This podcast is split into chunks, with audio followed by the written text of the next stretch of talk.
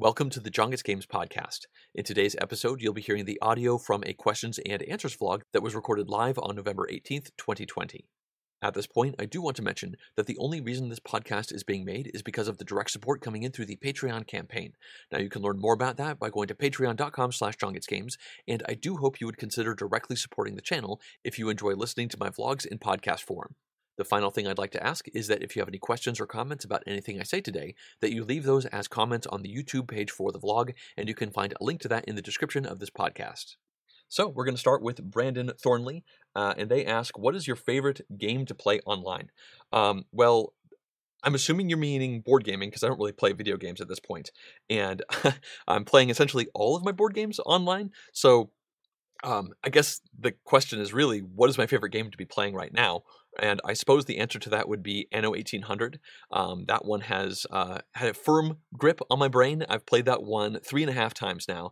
Uh, I guess I can stop saying half. I've played the game three uh, times all the way through, and I've really enjoyed all the plays. I've won all of the plays, although in the last play was uh, I won on the tiebreaker, and I'm looking forward to playing this one more. It's a really cool game. I harped on it a little bit, uh, some worries in, about potential issues I thought I might see in the game in my impressions vlog, but uh, subsequently, I don't know. This game is the one that I want to play most, at least as far as uh, the games that I've actually played already. Uh, all right, let's move on to Mom Gamer, and they ask, "How do you usually spend your day?" Uh, sure. Yeah, my days are, are pretty samey. I work from home, obviously, uh, in this studio right here. I spend most of my day in the studio. This is a, a small-ish bedroom in our house. Uh, now, um, in the morning, I usually start by having a bowl of uh, yogurt with some granola. I then uh, watch probably a YouTube video or two, like maybe 20 to 30 minutes of YouTube, catching up on board game stuff and Hearthstone stuff. And then I jump into emails. Depending on how many emails I've received, it can take between 10 minutes to an hour to an hour and a half, uh, just feeling um, questions from people, uh, fielding requests, and all that kind of stuff. And then I try to switch gears and actually get into the video production part of my day, usually by about 9 30 10 o'clock or so it varies from day to day and then it really just depends on what i'm needing to do that day. Uh, for instance today so far i answered a bunch of emails i recorded four uh, introductions that go in the beginning of videos and then i uh, worked on getting a final edit out for uh, the lost ruins of arnak tutorial uh, but other days this week i've just turned on the camera and just recorded tutorials all day long. So um, that lasts until about noon when i take lunch for about an hour and then i work from 1 until about 5 or 6 and then I usually try not to work after that unless I'm uh, really stressed, which hasn't been the case for a while. I, have been able to pretty much stick to that plan. So that's kind of how my days usually go. Uh, next up, Brett asks uh, I saw that you were a big fan of Anno 1800, the board game. Did you ever play the video game, or did you just love the board game that much? Uh, yeah, I have never played the video game. I've actually never even heard of the video game before um, this board game came out. Um, I don't really play video games that much anymore. I used to be obsessed with them for a very long time, a big part of my life. But uh, I've played very few video games the last 10 years. Really, once I started falling head over heels in love with board games, the amount of time I spent playing board uh, video games has drastically gone down to the point where I essentially don't play any now. Um, so no, I, I, don't have experience with the video game, but yes, uh, my excitement and love for the board game is high enough uh, for me to be just all about it right now. Mom Gamer asks, "Will you film a playthrough for Anno 1800?" Um, I think it's likely. Uh, I purchased a copy of this one. Right now, it's only available in German, but the game is 99% language independent. Uh, I purchased a copy of this from uh, from Germany, and supposedly it's going to arrive in early December. not a very quick shipping time overall. Uh, it would not surprise me if once I receive it that it would win a poll to be uh, have a tutorial made from the Patreon backers. I can't say for sure, but it wouldn't surprise me, especially considering how excited I've been that that one would win. And if it does, then I will make a tutorial for it. Uh, at this point, I have never been doing any sponsored tutorials with uh, Kosmos, at least not yet. Harry asks, any upcoming games that you are looking forward to? Um, yeah, Praga Caput Regni is one that I'm uh, quite interested in. Uh, that one I'm supposedly going to be getting a copy of in December, so I'm looking forward to trying that one out. Um, after that, I mean, there is definitely there's definitely games that I'm interested in trying, but I'm having a hard time thinking of it. Actually, I have a spreadsheet. So if you give me one quick second, I can pull that up and tell you exactly what I'm hoping to do. Uh, it's, it's so easy to lose track of these things, so I decided to write it down. Uh, let's see here. I am quite excited to try out Tungaru. I just filmed a tutorial for that one, but I haven't played it. Same with The Red Cathedral. I really want to play both of those games after filming a tutorial. I just haven't had a chance to play them all the way through. Same can be said about Merv, which I did a tutorial for but haven't played. So there's a whole bunch of games that I have sort of seen played, but not all the way through that I'm looking forward to playing with other people. I guess those are probably the three that I'm most excited about at the moment. Um, but of course, there's just a lot of other stuff coming out that I'm sure I'm uh, easily missing. Oh, I guess Cloud Age, the new Alexander Pfister game. Uh, I'm really looking forward to having a shot uh, to try that one, although I have no idea when I'm actually going to have a chance to do that. Next up, Steven asks, How guilty do you feel for all the money you're causing me to spend on new games? Uh, well, I feel 0% guilty if you enjoy the games. I feel somewhat guilty if you end up getting them and feel like they're uh, not what you expected them to be. Uh, I really do try to show what the game is like in the tutorials. Like I'm not trying to um, fake that it's amazing when it's not or anything like that. Like if it's a really light game that has you know tactical decisions and whatnot, I try not to oversell that it's strategic or something like that. So I hope people know what they're getting and get an accurate representation of what the game is because the entire idea of these sponsored tutorials is that I don't give my opinion. The game itself is trying to sell itself. So um, hopefully that's a zero guilt. I, I do hope you enjoy these games that you are ending up getting.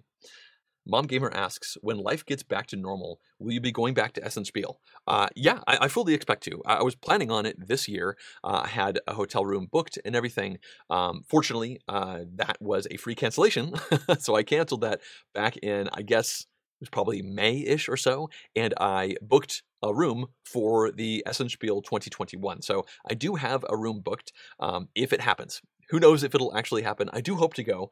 Um, it's a very long way from California. it's a long flight. It's a pretty expensive trip overall. So that's not a, uh, something that I think I can do every single year, but it's one that I hope to do um, somewhat often overall because it is kind of the most important board gaming convention that happens every year, and it's also just an incredible amount of fun. Uh, I definitely miss seeing a lot of friends that live over in Europe, but it's going to happen. It's going to happen uh, at some point in the future, hopefully 2021, but but who knows. Omar asks, did you get a lot of games from publishers that didn't interest you or are you or are not in your interests or do you communicate with publishers to get games that fit that are fit for you to cover? Um, yeah for the most part um, i don't get games that i'm not interested in covering. Uh, just about all publishers reached out to me first and i actually asked them to. Um, i'm not really a fan of just getting a random game in the mail. Uh, that has happened a few times, and if I'm being honest, oftentimes those games don't get played because it'll be a game that's just not my wheelhouse at all, something I don't really care about. And I feel a little guilty about it because they sent a press copy. And so they're, you know, probably hoping for some uh, form of coverage. Uh, and if I don't ever play it, then they don't get that coverage. But also, I want them to ask me first because I would have absolutely said, no, please don't send that game because it's just not something that I like to play, or at least the people that are uh, that I play games with usually like to play. Uh, so for the most part, that doesn't happen every now and then something slips through the cracks and I read the rules and I think it's cool and I get a game and it doesn't quite work uh, for me as well as I'd hoped. But for the most part, I think I'm pretty good at saying yes and no to those.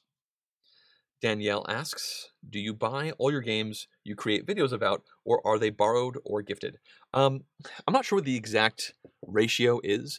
Uh, these days, I would say probably most of the games I film videos for, I do not buy. Uh, but I have been doing this um, uh, this YouTube channel for I guess closing on six years now. so uh, you know, over time, more and more press copies have been available to me.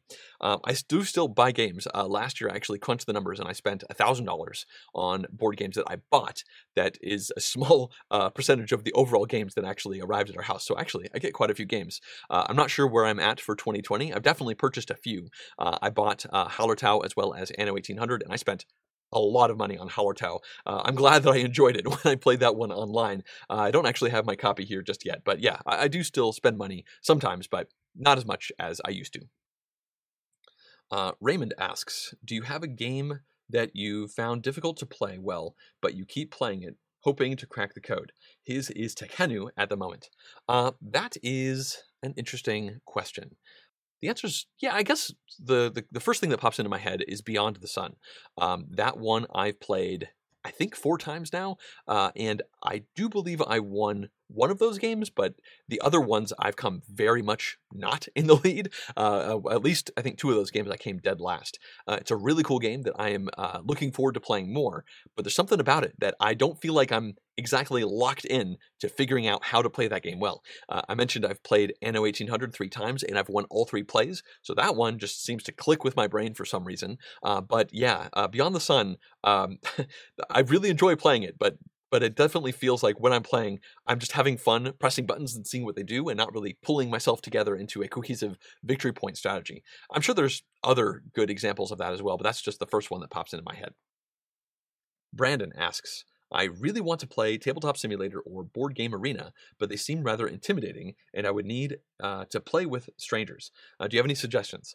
Well, I have essentially no experience with Board Game Arena. I know it exists. I made an account. I think I played Six Nimmt once with some friends, uh, but I've played closing on 400 hours in Tabletop Simulator. Uh, Steam tells me how much time I've spent inside of it. Um, and I was very intimidated by it at first. It was very clunky and hard to maneuver, uh, but over time, I've gotten very used to it, and I, I now make mods, and I feel very uh, comfortable in Tabletop Simulator. Uh, when it comes to playing with strangers, that's tough. I don't really have anything I can speak to there because I have always been playing with the people who I normally play with, you know, in real life.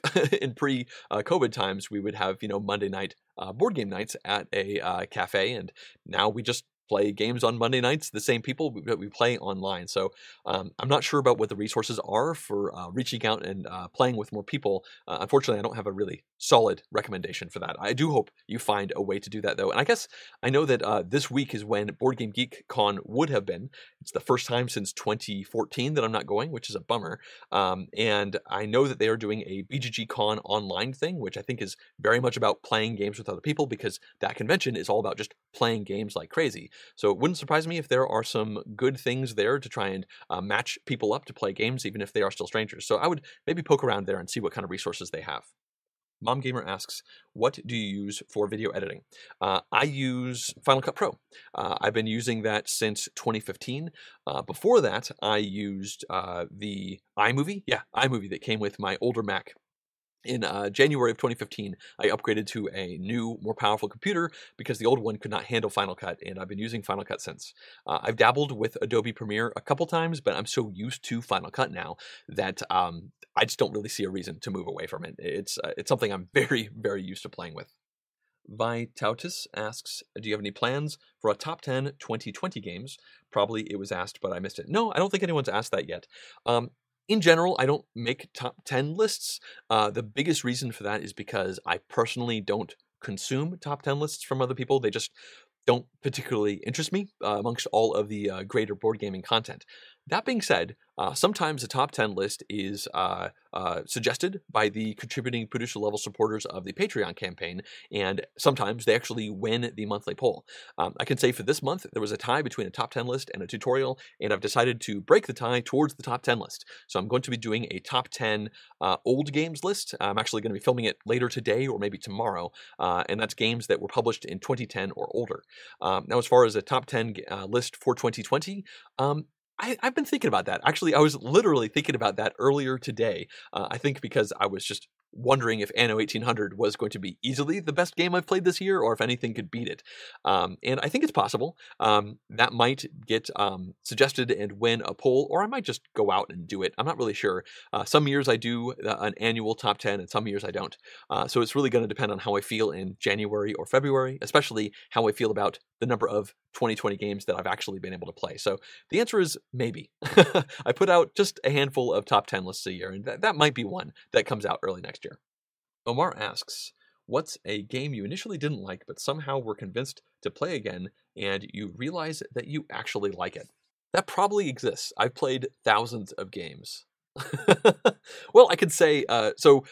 The game that is arguably my favorite game is Tichu. I've played it hundreds of times, and I remember the first time I played it, the very, very first time, uh, it was me partnered up with a very experienced player against two other people who were very experienced, like people who had already played well over 100 times.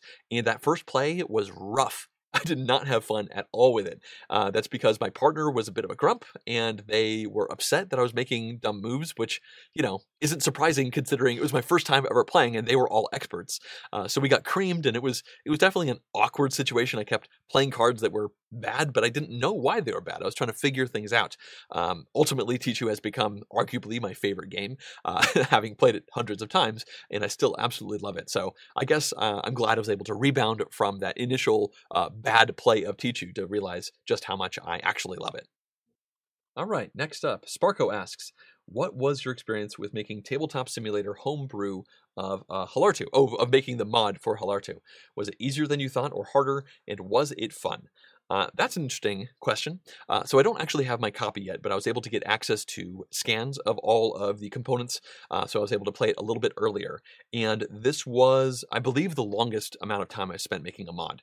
Um, this one probably took approximately eight hours or so to make, and I don't know if I would say making mods is fun, but I find it for some reason, very satisfying. There's something about the process of just kind of methodically working my way through cutting up all the cards and making each individual photo. I mean, Hallertau has like 350 cards, and I had to cut every single one of them out, uh, uh, uh, move them around so that they were, um, you know, symmetric, and then save each one individually, and then build them into a template and whatnot. Um, there's also a bunch of tokens and whatnot. So that process, which took many hours of sitting in Photoshop, just cutting things out in Photoshop, is probably my least favorite part. But again, it's it's satisfying, like almost like watching a progress bar going by as you're doing something else. If I wasn't listening to good music, then I don't think I'd be able to pull it off. And actually, for Hallertau, uh, there were a couple podcasts that I was really wanting to listen to, so I just listened to those as I just mindlessly cut out 350 plus cards. And once everything's cut out, that is actually when it gets fun because I can import the pieces into Tabletop Simulator and start to set things up. You know, it's it's a bit of a an art project. You know, trying to figure out what's going to look good, but also what is a good flow for the game. Like, where does this card go? Where should the board go? How big should the board be? Uh, how should I, um, you know, make this thing work in Tabletop Simulator or that? Um, so I find all that really satisfying. I oftentimes look up from uh, look up at the clock and realize that many hours have gone by. Just last night, I was making a couple of mods for myself, and I spent like three and a half or four hours um, in the blink of an eye, effectively. So I don't think it's like amazing, riveting fun, but it's it's very satisfying, and I feel really good about it. And also, you know, these are games I would not be able to play unless I made that mod. So there is that extra feeling of satisfaction of being able to present this uh, to my friends, and we uh, uh, sit down at our computers to play it. So I'm I'm glad I'm doing it, and I'll probably keep on doing it into the future. But but Hallertau was definitely the longest one so far. Mom Gamer asks, "Are you an introvert or an extrovert, and how does that affect your channel?" Um, well, I I would say I am an extrovert overall. Um, I have always been very outgoing and uh, very comfortable in social situations with lots of people. Um, if I wasn't an extrovert, I don't think I'd be into board games because um, the thing that really kicked me down the rabbit hole was showing up to a random uh, board game night. It was about an hour drive away from where I lived. I saw it was on meetup.com and I just showed up and there were like 30 people there and I knew literally no one. And I just sat down and you know, met a couple people and started playing that might have been the first night I played Tichu, mentioning that before. So not only was I new to the game, but literally no one knew who I was. I was a stranger who walked in and then was awful at Tichu. Um, so being an extrovert definitely helped me out there. Um, I'm not extroverted to a fault. I definitely sometimes enjoy some peace and quiet, and sometimes I can get exhausted in social situations like most people. But when when it comes to the bell curve, I'm definitely on the extrovert side, just not all the way down at the end.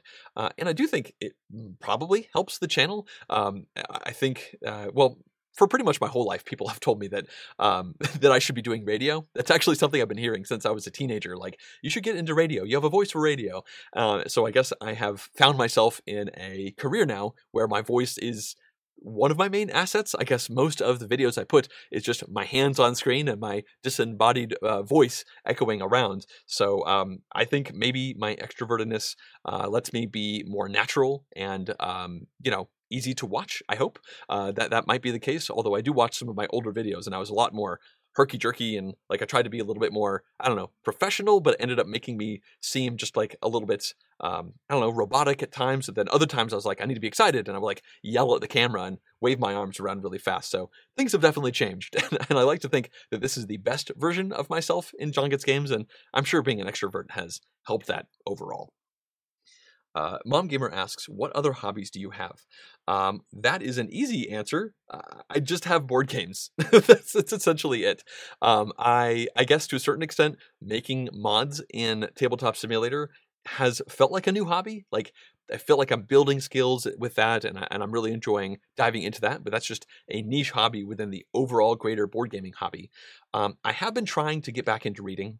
Uh, when I was a kid, uh, like you know, eight years old through maybe like 13 or 14 years old uh, i was obsessed with reading like I, I would just sit there and read a book all recess instead of playing whatever sports people were doing um, and i would continue to read um, well into my 20s but I've been having a hard time really getting sucked back into it. I bought a Kindle earlier this year, and I've been trying to make reading happen. Uh, sometimes I'll read a book that, that actually does grab me, and I have played, uh, have read some good stuff somewhat recently. But most of the books I try, I seem to bounce off of these days. When I used to just read everything all the way through. So I'm trying to make reading happen a little bit more. I really am because um, I think it's better than just you know scrolling through Twitter like I tend to do so much. I think it's definitely a more productive use of my time. So yeah, that's my answer. I'm hoping to work uh, uh, reading back into my overall list of hobbies. Uh, all right, Reishi asks, How are things overall with life, uh, with my puppy, and with my wife? Uh, I am happy to say that things are great within our household. Um, obviously, with the outer world, there's a lot of really not good things going on, but we are uh, certainly landing on our feet at this point.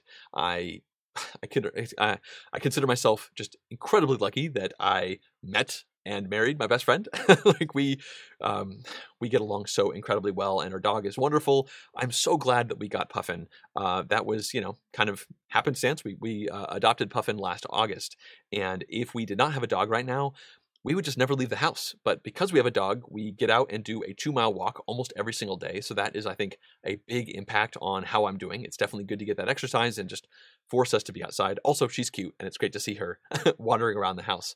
Uh, so yeah, we're doing well. Uh, things are going well for us overall. And honestly, I feel kind of guilty about that sometimes, but you know, just trying to do the best we can and help people out the best we can as we are working our way through this weird year.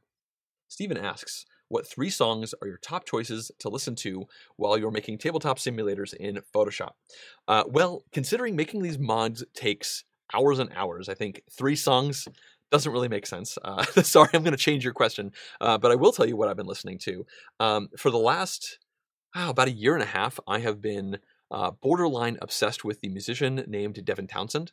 Uh, he has been a part of many different bands, um, essentially all of which he's been the frontman for, and he's written all the songs and all the lyrics and all that kind of stuff for. Um, and he has put out like 20 plus studio albums, and for a year and a half, that's essentially all I've been listening to. Um, if I've been in the mood for heavy metal, I'll listen to his heavy metal albums, and if I'm in the mood for something ambient, I'll listen to the ambient albums he's made. He made like a country western album, so you know sometimes I'll listen to that that one. Uh, so for the most part, that is the kind of stuff that I find myself listening to.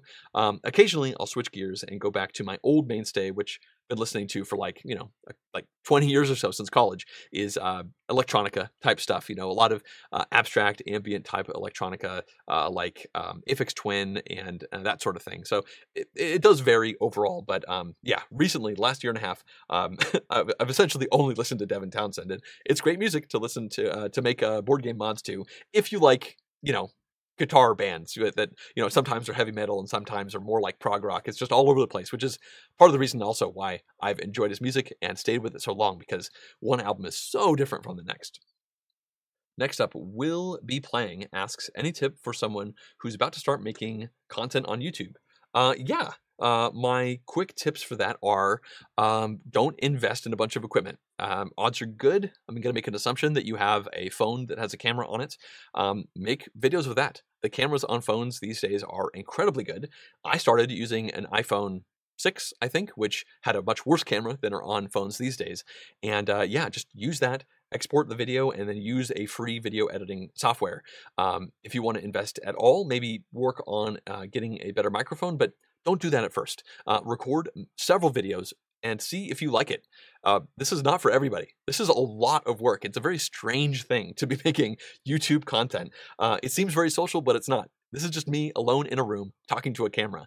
And that works for some people, but I think for most people, it, it can be quite difficult. So um, I guess that's the, the answer is just jump into the pool without preparing yourself. Don't climb up to the highest diving board or anything like that. Just see what the water is like before you uh, consider uh, specializing and also just see what kind of content you want to make. Um, you know, I started out making reviews and now I don't really do reviews anymore. Um, I've definitely changed things over time, and my vlogs, especially, have changed significantly over time. So um, just experiment. Try make a video like one way and then make something completely different the next time and see how it feels and just kind of figure out where you want to go. And uh, that was a bunch of tips, but yeah, good luck. It uh, can be very rewarding. Roy asks, uh, how important do you think online gaming with Tabletop Simulator and other such uh, programs is for publishers in the current world of the board gaming industry? Um, it's hard for me to speak globally about this, but I, I do think it does have some significance. Um, for me, I feel like I am in a niche. Like I again have played Tabletop Simulator for over 400 hours. I've played tens and tens of games on Tabletop Simulator. I play multiple games a week with my friends, and I think most people are not in that situation. But as people get more and more familiar with online gaming, because that's one of the only ways they can board game right now, I think it makes a lot of sense for publishers to lean into this to actually show their stuff in a new environment.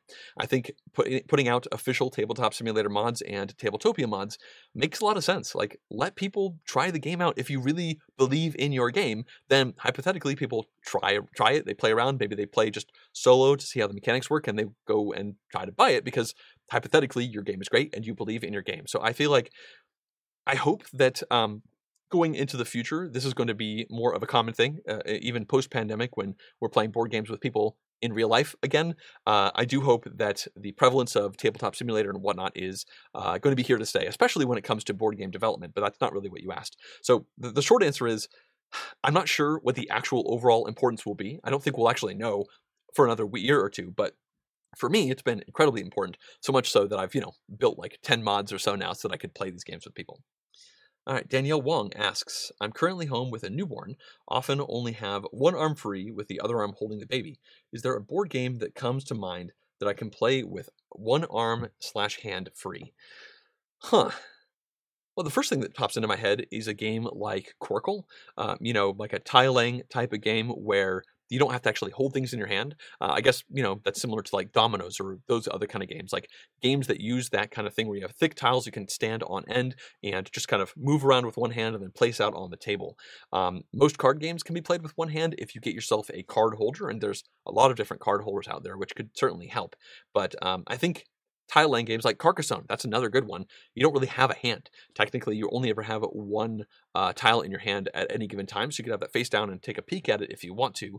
Um, yeah, I think tile laying games is is a really good area to probably specialize in because oftentimes they don't have a bunch of um, different mechanics and boards and all that kind of stuff around. It seems like tile laying games more often than not are, are very honed in on just the tile laying, uh, which should help for one uh, handed play. All right, Harley says, have you been overseas to uh, like to Australia? Uh, yeah, I've done a decent amount of traveling. Uh, I'm actually half English. Uh, my dad moved over to America from England when he was in his mid 30s. Uh, so the first time I flew internationally, I think I was about four months old. Uh, so I've been to England, you know, probably eight, 10 times or so. Uh, most of my English family has moved to France now, so I've visited France and Paris probably like five or six times. Um, so a lot of international travel for family. Um, I've been to some other places, although not a lot. I did travel to New Zealand, so that's the closest I've been to Australia. Uh, in uh, January 1st of 2011, I, I, flew over to New Zealand and I spent five weeks there uh, on a hop on, hop off bus tour, just kind of going around both islands and uh, had a great time. Uh, I haven't actually been to Australia. I know that's not super close, but it's kind of close. And uh, I actually met a bunch of people who were on a New Zealand vacation from their Australian vacation because apparently there were crazy thunder and rainstorms in Australia then. So a bunch of people who were traveling just like booked a plane over to New Zealand. Uh, so I heard a lot about Australia, and uh, I'm sure I'll do uh, more traveling in the future. I've been to Germany twice now because of Essen Spiel, and I went to Amsterdam once in one of those trips. Um, we are also, Jessica and I are certainly hoping to do some more international travel soon when we can. We are hoping to do a nice big vacation this year, but obviously that is not happening. Brian asks, do all the work creating playthroughs makes you less interested in playing those games? And do you still want to create playthroughs for your favorite games uh, that are non-sponsored? Um, I would say now that I'm doing just the tutorials, this happens less. Uh, there were definitely some times where I'd um, film an extended playthrough for a particularly complicated game uh, that would take, you know, like seven, eight hours just for the extended playthrough part that would leave me a bit burned out on it and not wanting to come back to it. Um, honestly, now that I'm not doing those extended playthroughs anymore and I'm just doing tutorials, it almost makes me more interested in playing these games. Like I said, for like Merv and uh, the Red Cathedral and Tungaru, those are all games that I've I've just played the first couple rounds of because I just did the tutorial and I stopped and now I'm like curious to try them again. So I think, if anything, these days, post that change, um, the opposite is true. The, uh, making these videos more often than not makes me more interested in actually getting them played. Uh, before that, it, it, could kind of um, go either way, realistically. Um, as far as wanting to make videos for uh, just games that I like, um, I do enjoy doing that. Uh, for instance, uh, when I did the Brass playthrough, well, I really like Brass, so it was fun to play Brass again. Uh, same with A Feast for Odin with the Norwegians expansion. I did a full tutorial and playthrough for that one, and that's one of my favorite games ever. So um, while that was still a decent amount of work, I, I did enjoy playing it. Um, so yeah, it, it's I'm still playing games, even though you know sometimes it can be dragged out and get overall frustrating. Um, it has not stopped me from enjoying actually playing them with other people. Uh, the only thing that's come close to doing that was reviews, uh, and that's one of the reasons why I stopped making reviews a couple years ago. Ludwig asks, any board game mechanisms you enjoy that you'd like to see more of, or that you feel are under tapped uh, or untapped, I guess overall. Um, I suppose there probably are. Uh, you know, for the most part, when a question like this gets asked, I tend to gravitate just towards the mechanics that I really like, like, you know, incentivization in games and engine building, tableau building, uh, that kind of stuff. Um, I will say that I'm like not crazy interested in playing the next big worker placement game or the next big uh, even deck building game unless there's some uh, something really cool going about it. But as far as uh, untapped mechanisms, um, I guess the thing that I want to see more is more Frankenstein's monster games where, you know, different mechanisms that don't really seem to make sense together are jammed together to try and make a game to actually make that work. You know, in Viscounts of the West Kingdom, you have a rondel that's mixed with deck building and also, you know, a bunch of other things going on. And I thought that was a really cool mixture of mechanics. Uh, and I am a huge sucker for just mechanical novelty in games. Um, you know, if it's just another deck builder or just another worker placement game, I certainly might enjoy it. But the thing that really gets me excited is when something feels fresh. And one way to be fresh is to just smash a couple different things in. So I guess I want to see more uh, uh, wacky hybrid mechanics games. TC says, There's been some fresh takes on deck building lately. Are there any other game mechanisms that you would find to be kind of stale that could use some innovation? Um, well, I mean, I guess worker placement is one thing that I'd like to see more innovation on. Uh, there's a lot of different uh, takes on it. You know, sometimes you roll workers as dice, and then everyone uses those as dice. Sometimes you just use them as dice, and there's lots of different ways to do that. Um, it would be it'd be interesting to see some more innovation in the worker placement field. Like it's such a, a backbone mechanic that I think a lot of designs just kind of lean on it because they're like worker placement works. Let's just use that and then maybe add some other stuff around here, some resource management, some card collection, um, but really flipping uh, worker placement on its head somehow, uh, really messing with it would be nice to see. I know that Lost Ruins of Arnak had some neat ideas in it where when you sent out your workers, you actually had to sp- uh, spend uh, resources essentially as travel cost. So you might have to spend a card you'd otherwise play for something else, and I really liked that tweak on worker placement. And I'm sure there's a bunch of other cool stuff that could happen with worker placement, although I don't have any ideas off the top of my head. Uh, Meeple University asks, do you stage your teach and playthroughs to make sure to make it more educational than random? Uh, thanks, Stella. Yeah, thank you so much for coming by, Stella. Um, yes, I definitely stage these videos. Uh, I set everything up so that it's nice and laid out for the camera, and then I usually depending on the complexity of the game, um, I will sometimes do a lot of planning and sometimes I'll just wing it. Um, for instance, I just filmed a tutorial for a game called Winter Queen, which is a relatively lightweight game uh, with kind of a spatial victory point puzzle. And I just kind of launched right into it. I didn't think too much because it wasn't a terribly complicated game. Whereas a game like Merv, I spent like two plus hours plotting out exactly what each player was going to do and what order each player was going to do it and where the tiles were going to be so that it was best going to show off these different examples. Uh, Viscounts of the West Kingdom was another one that I spent a decent amount of time, well over an hour, uh, stacking decks and really thinking through the order in which I wanted to teach because I never want to teach something that relies on you knowing something else that I haven't taught already. You know, in a lot of games, you go to do something and you're like, oh, this is a lot like that, but different. Well, I want to have talked about that before I talk about this, if that makes sense. So yeah, I, do spend a decent amount of time that varies from game to game to try and make these as uh, as uh, to have the best flow overall that I can. Uh, let's see. Ludwig asks or says, it seems games have been introducing more and more narrative elements lately. What are your favorite games that have strong narrative and storytelling? I especially like games that can do this passively. Um, I'm going to have a bit of a boring answer for you, Ludwig, and that is that I don't really care about narrative or storylines in games. So I don't really have a good answer for you because it's something that I don't really pay attention to. Um, I am, for the most part, a Eurogamer at heart, and I just want to see the mechanics work. I just want to see the gears working together. Uh, I largely don't care what the theme is at all. Uh, I, I, especially don't really care if it has an immersive thematic setting. Um, if the mechanics of the game really um, exemplify the thematic things that you're supposed to be doing, then I do appreciate that. I, I, definitely appreciate good mechanical to theme integration. But as far as like telling a story is concerned, it's just not a focus for me. So unfortunately, I, I don't really have a, a great answer for you. I guess if I was to answer, I'd say that I enjoy Chronicles of Crime. I've played many of those scenarios, and I think those are are really uh, pretty good from a narrative perspective. They definitely tell a story that you're kind of working your way through overall. Calix asks, Hi Jon, your 10 rated games have little interaction. Are there games with high interaction that you'd rate that high? I'm trying to get games uh, read for my wife, or ready for your wife, but high interaction games usually fall flat at two players. Yeah, I mean, that's again one of the reasons why I am a Eurogamer for the most part. I definitely eh, tend to prefer indirect interaction where I do a thing that denies options from opponents as opposed to like, you know, directly interacting with them. Um, high interaction that I would rate high. I mean, I guess it depends on what you feel interaction really is. Um, I could I guess I could pull up my, my games list, but uh, I, am not really, I don't want to dig into that too much. Um, the short answer is, you know, if it has high interaction, it's probably not going to be that high on my list. Um, you know, I guess there's games like Through the Ages, uh, a new story that can certainly be um, very indirect for most of the games, but then suddenly very direct as you're sending out aggressions and wars, which tend to not happen that much, but I, I, do love that game. So that one is is certainly there. I used to love Eclipse. I, I, think I still do. It's just been like nine years since I played it, and that one was certainly high on the interaction scale. Although in both of those cases, those are games about projecting power more than actually utilizing it. Um, is about being a threat and then people reacting to that threat. Although I guess in Eclipse, there's pretty much always a last round of the game ridiculous battle where all the ships kind of mash together and you throw a bunch of dice. Uh, yeah, so I, am not sure if that was a, actually a great answer to your question, Calix.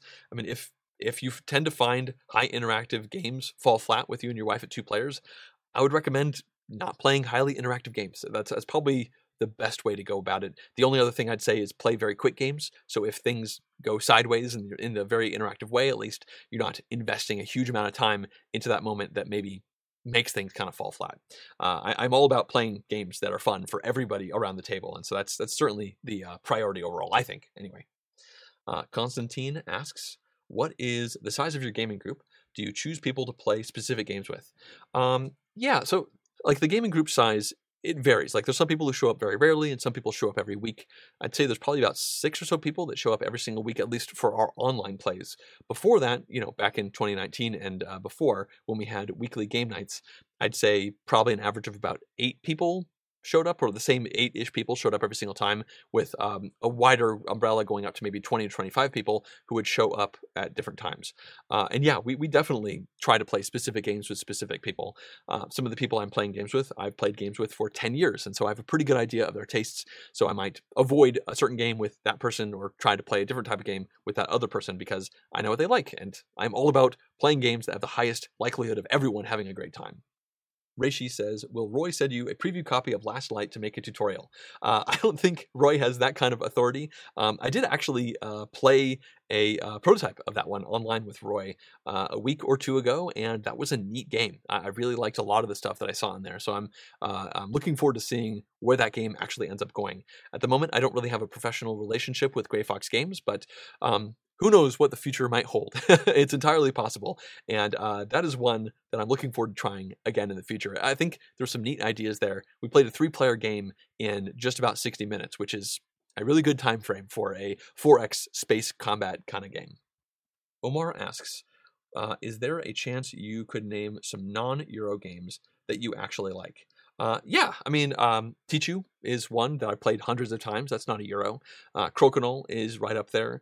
Uh, I guess it kind of depends on your definition. I'm now going to bring up my ratings because I think that is a much easier way to do this. Uh, well, looking at the rating levels for non Euros, um, let's see here.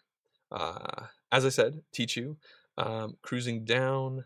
It depends on what you think about card games. Like Arboretum and Coloretto are right up there. Um, some people might think they are relatively Euro-y. Um, others might not. There are a lot of Euros on this list as I cruise on down, though.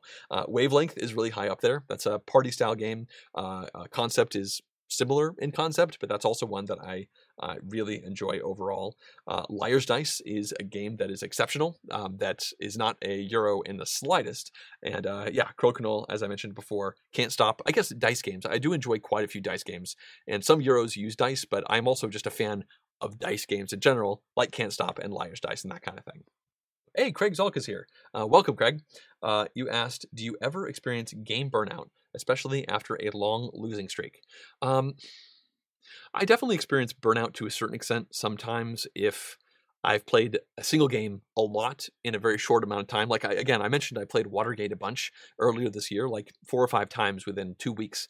And after that, I felt kind of okay with Watergate. like I wouldn't mind playing it again now, but I definitely was interested in trying out some other things. As far as like having a winning or losing streak, I honestly tend to not play games that many times in a row in a confined amount of time to actually feel like I have a streak going in any way. Um, I, I, did have. I'm not very good at Watergate, so going back to that one, I think maybe that maybe I lost a few games in a row and kind of decided I was done for it for a while. Uh, so it does happen rarely, but it's pretty rare. Well, I think that was it for all the questions. Thank you so much for everyone. Uh, thank, thank you so much to everyone for showing up. All 44 of you now. Uh, looks like about 600 people showed up, or 600 playbacks came and went. So that's just really great to see. Um, I love making these uh, monthly Q and A vlogs because I love answering all these questions. I hope that these answers have been pretty good for everybody overall. And uh, yeah, I'll be doing another one of these in early December. I will announce the exact date and time in the update vlog that should be going out in early December. So if you can, then uh, try to catch that one. And uh, for now, I'm going to wrap up the vlog. Thanks again so much for coming by.